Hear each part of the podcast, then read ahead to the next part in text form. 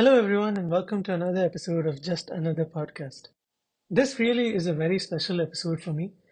So far, we have only been talking about cricket, but this episode is going to be a small tribute from my side to RJ Balaji, who is one of my favorite, you can say, hero, director, radio jockey, podcaster, and a brilliant and fun cricket commentator as well. He has been a very big inspiration for me in a lot of ways. In fact, even doing this podcast is because of him.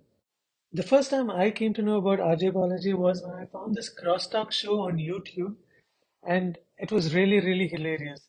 Uh, I remember at that time, we as a family would like sit down in front of the computer and listen to a lot of these crosstalk episodes and really have a great time.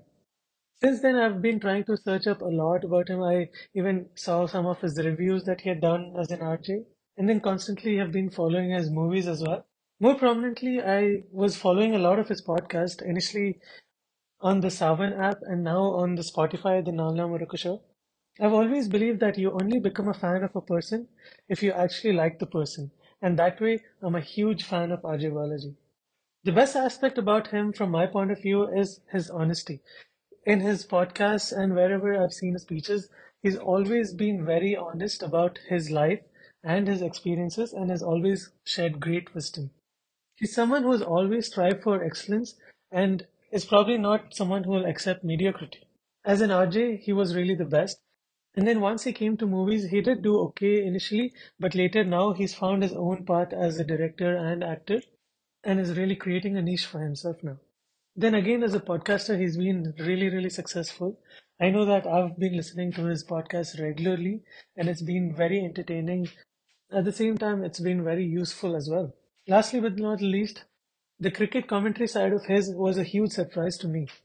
He really changed the way cricket commentators could talk, I think.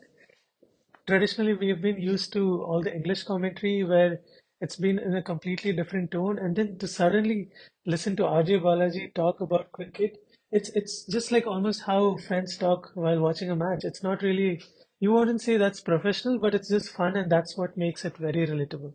So like this, I mean, in everything that he's done, he's always done a great job. That really shows that when he does something, he does it with full heart, or else he knows when to stop doing it, which really is one of my biggest takeaways. Another massive lesson I think from RJ Balaji is that he's someone very practical. And I think in one of the shows that he's done, he said about how it's better to make sure that your family is okay and probably the first circle around you rather than trying to change the world. I think normally everyone goes through a phase where they see something or watch someone and suddenly they want to change the world. They want to help a lot of people and change everything that's wrong, but eventually end up forgetting their own family. So I think realistically, his great advice was that, you know, first take care of your family and see what they actually need. There's actually a lot that your family needs that you don't realize. And then probably try to help your first circle or the people around you. And I think that is the best thing you can do for the society as well. I generally feel for an ordinary person who's coming up in life, I think RJ Balaji is always a great person to look up to and get inspiration from if you need it. As a big RJ Balaji fan in movies as well, I've enjoyed all his movies so far LKG, Mookuthi Amman, Veetla Vishesham. And now he's coming back purely as an actor with Run Baby Run, which is a thriller that's releasing on the Feb 3rd, which I'm really looking forward to watching.